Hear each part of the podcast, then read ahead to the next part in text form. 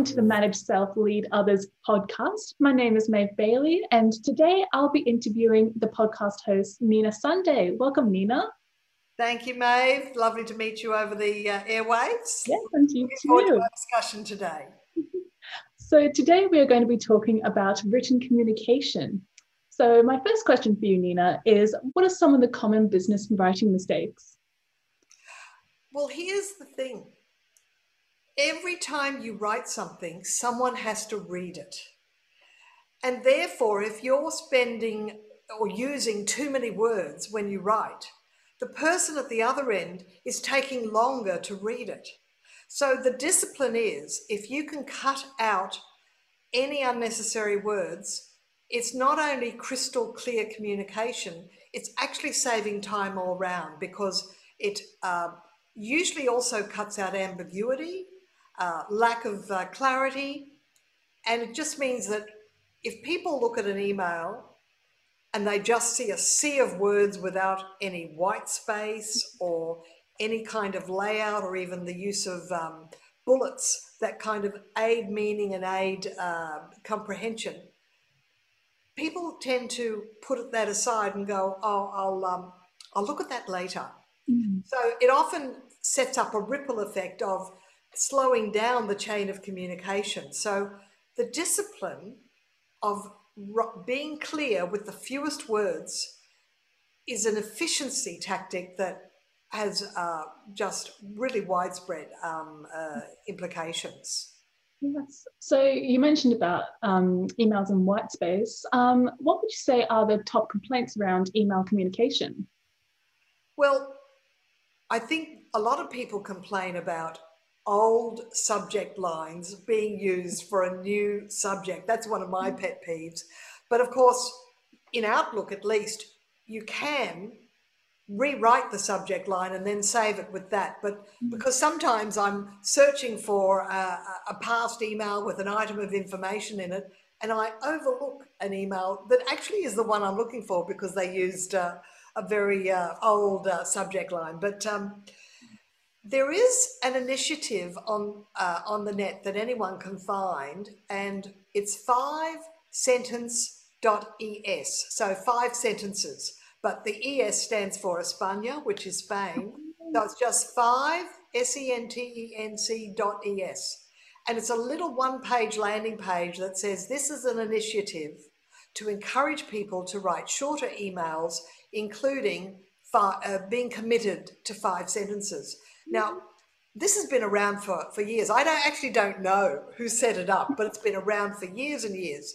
And whenever I'm uh, talking about written communication with teams that we're talking about productivity and, and how to get clear and faster with, uh, with their communications, I always draw them to this site because as a discipline, when I've written what I thought was a short email, and then I count the number of sentences, I'll go, hmm, that's seven sentences. What two sentences can I get rid of? And I get rid of those two and I look at it and I go, yep, that was clearer, it was to the point, and it'll take my recipient less time to read it. Now, of course, I'm not suggesting you do that with every single email, but it's an exercise that's worth doing to enable you to get into the discipline of going, I don't need to add that little extra detail. Mm-hmm. It is one thing to have good tone, but it's another to add unnecessary detail. Having said that, I just want to say that another complaint about email communication is not taking the time to do a proper courtesy, courtesy salutation. By that I mean, hello, Ron, not Ron. I want you to do this. Get it done pronto. and I use that different tone of voice because that's kind of how it sounds when mm. it just is someone's first name or no no salutation at all. Of course, when you're doing to and fro emails in a day with the same person, of course you have permission to just send quick responses, but generally the first email of the day has a little bit of Hi Ron, hope your day's going well here's the update and then and then you go on with your information going back to the wordiness principle that I spoke about earlier. The long, long sentences can be shortened, and I have this principle of one sentence, one idea. So the minute you start writing a sentence and it's going along quite nicely, and then you add and, and then you add all this extra information, guess what? There should have been a full stop where the and was. Yes. Oh, I find I do that way too many times. Add on just a big long string of unnecessary information and just end up overwhelming my, the person I'm sending it to. Earlier, you mentioned um, one of the issues being people would write too much in their emails and then the reader would get turned off from reading the rest of the email. Um, what would you say are some quick ways that people can eliminate unnecessary words? Well, there are a few quick wins. And I've done this with uh, people in their classes. I'll say, okay, grab a document, maybe a report, and just do Control F and look up all every time you use the word that. T H A T. And I'll have people say, Oh, I've got 20 on just one page. Now, very frequently, most of the that's can actually be removed and it still makes sense. And the other quick win is the word the. Instead of saying the Department of Finance, you say Department of, of Finance approved the, uh, the policy instead of the Department of Finance approved the policy. Sometimes you can say, often you can eliminate a lot, a lot of unnecessary those. The other little quick win is there's a thing called uh, qualifiers. And these are the words that people think create weight, like it was very hot, or it was um, really bad, or it was very important, it was rather good. So just all these little modifying words, you'd be far better off to find one word that adds that emphasis. So it was superb. It was um, significant instead of very important. It was, um, what did I say? Rather bad. It, it was tardy. Whatever is the word that you want to use, find a better word than using that uh, qualifying word. But the other thing I say is don't even necessarily find another word if you just say it was important. And somehow that has more gravitas or weight. Mm-hmm. So getting oh there, there was there was some people there. There were people there. So it's all just some pretty, rather, very, all those little qualifying words. Your statement is far has far more clarity and far more weight without it. So it's kind of a counterintuitive.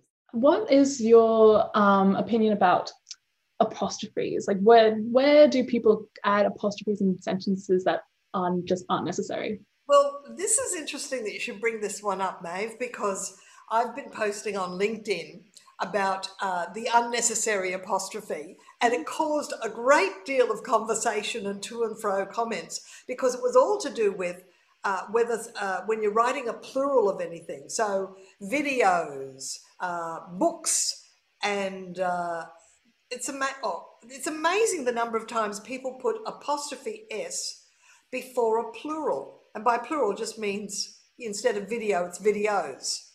There is no apostrophe before the s when you're talking about more than one, which is the plural, as opposed to the singular. I think maybe that's just not being clear on the rule around apostrophes, which is it has to do with possession.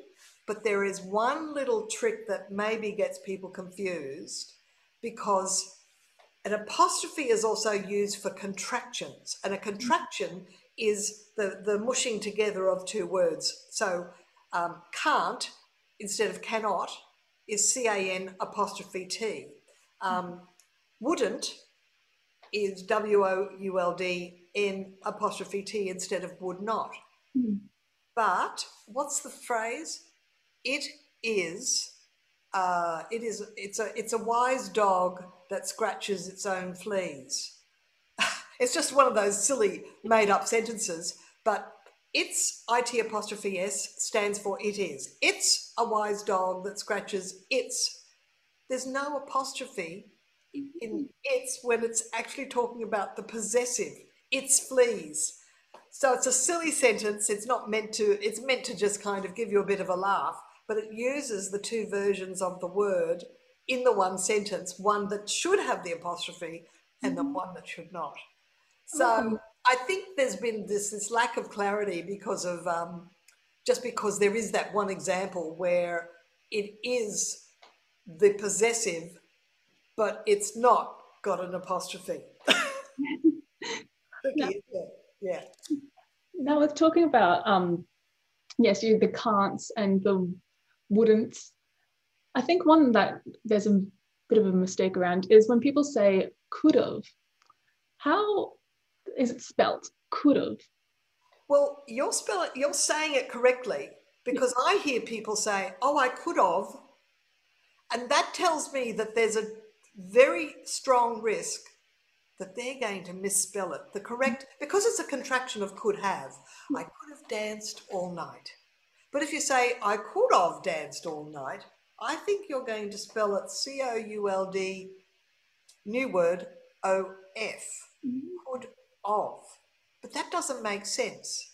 And in fact, is incorrect. So I like to clear that one up because I've seen some otherwise very successful business people make that error because it's like whispered down the lane. They're hearing people say, oh, I could have, or I would have. And so they're thinking, oh, that's how you must spell it. But it is, in fact, the contraction. Mm, that's go. just one of those silly little points. I, I probably uh, would like to probably talk a little bit about the, the language of influence and how to create a rapport feeling in the recipient. Would that be a good thing for me to, to mention? I think so. Yes, I think that would be really good. Because one of the things I notice in when we talked about the, you know, the lack of a salutation, mm. if you don't add a little bit of positive tone, because the words in an email are just words only, and it's not it's not adding tone of voice, mm-hmm. it's not adding body language, and maybe one emoji in an in a business email is acceptable these days, not much more than that. But there are there are a couple of what I call red flag words that if you if you start using that word, people may not may even stop reading altogether and just fly off the handle or may you just become uh, have a negative reaction to the uh, to the communication. So one of the red flag words is unfortunately. Never start an email with unfortunately. They're going to think the worst. Like it might be, unfortunately, I don't have an answer yet. But they think, oh, unfortunately, the answer is no. So never use unfortunately if you can.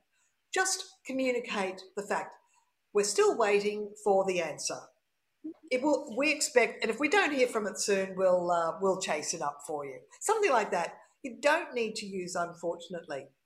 But the other red flag word is when you're giving some sort of suggestion or advice, don't use the word should. Can you think why I would be suggesting that, Maeve? Because you're, I would say that you're telling someone rather than saying, oh, maybe this would be better. You're saying, definitely do this. exactly. You're actually taking away their sense of choice. Mm. The minute you say, you should uh, contact that person and uh, tell them exactly what you think, then when you, the next time you see them, if you say to them, oh, did you contact that person? They're going to feel embarrassed if they hmm. didn't because you said they should. So you almost took away their sense of choice. And it doesn't give people a good feeling. So you must. The, here are the others should, mm. must, ought to, have to, required to. Redundancy is a form of repetition. Now, what would you say are some of the common errors that people could avoid? Well, my favourite one that I like to tell people about is re- the reason why. There is a reason, but, but why is redundant. It implies the word why. So the reason is if you can just get into the habit of saying the reason is rather than the reason why. But um, the end result, well, it was the result or was at the end, so, but not end result. Um, close proximity. Well, proximity means close. So that's what I mean by redundancy. And that is a form of repetition, which also adds to wordiness. And it's kind of a cliche, but get yourself out of the habit of using cliches. Try and find words that convey the meaning uh, and that, com- that sort of suggests that you've thought about the language that you've used.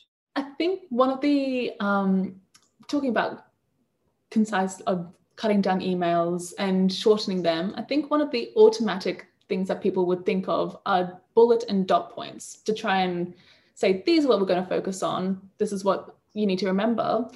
What are some of the rules around bullet and dot points? Well, I just saw an example yesterday. Someone uh, wrote a sentence and they kind of listed about five or six things, but divided by a comma in the one sentence. And I went, You've missed an opportunity there. You're actually giving us a list but instead the list is contained inside a sentence. It'd be much better.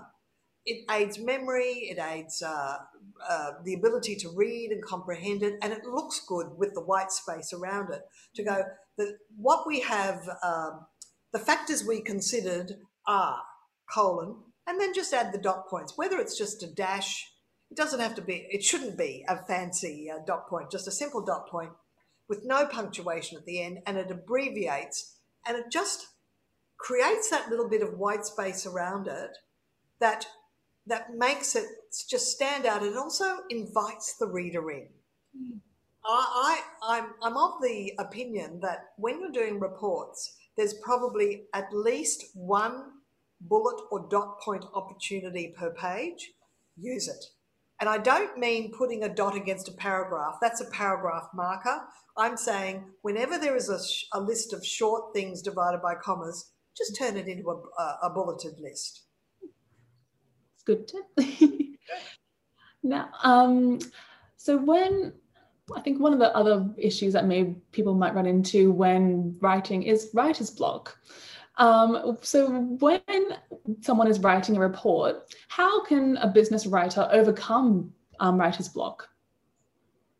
never start writing any any communication of substance at the computer mm-hmm. because you're writing word for word and you're engaging that part of the brain that is a word for word part of the brain always grab a piece of paper i'm a great believer in pen and paper and just thinking about everything that you want to get in it for example say you wanted to do uh, a, announce an event.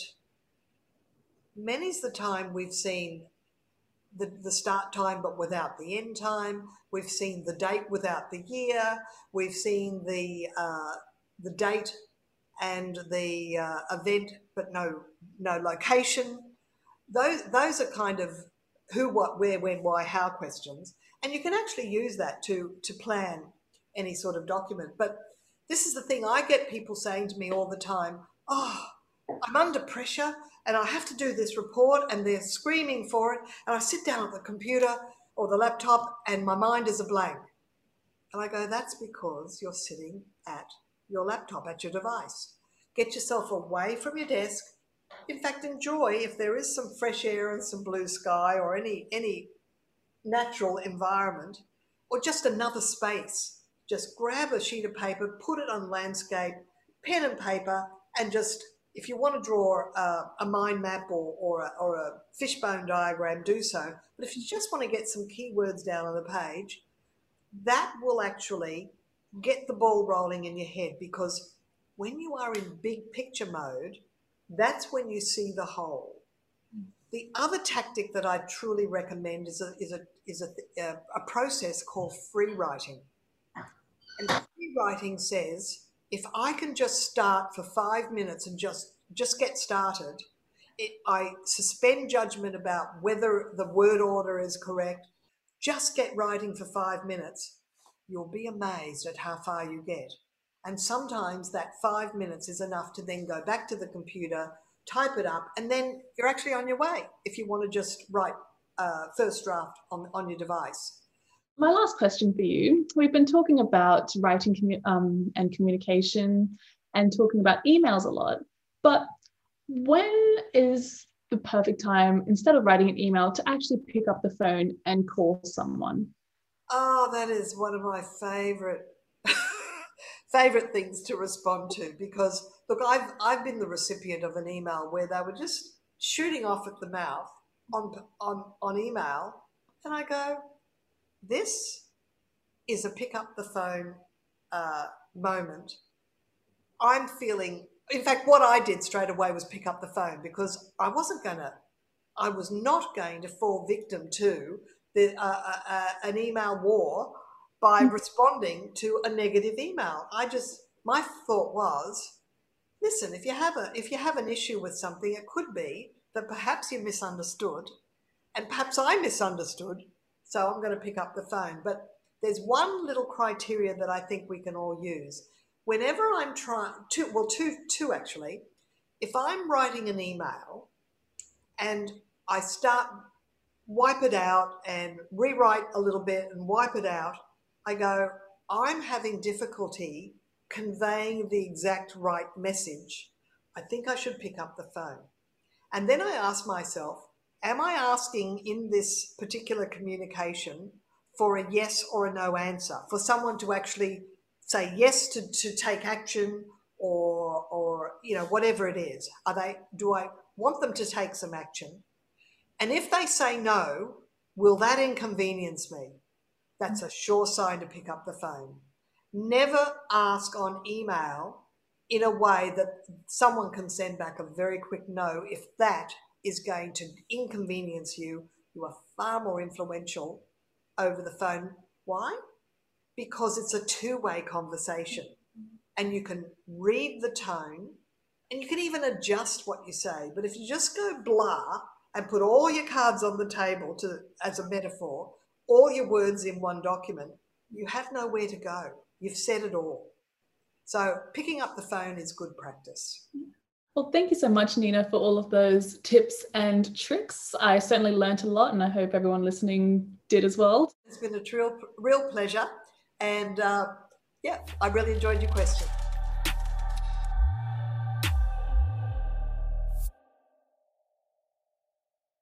This podcast is a part of the C Suite Radio Network. For more top business podcasts, visit c-suiteradio.com.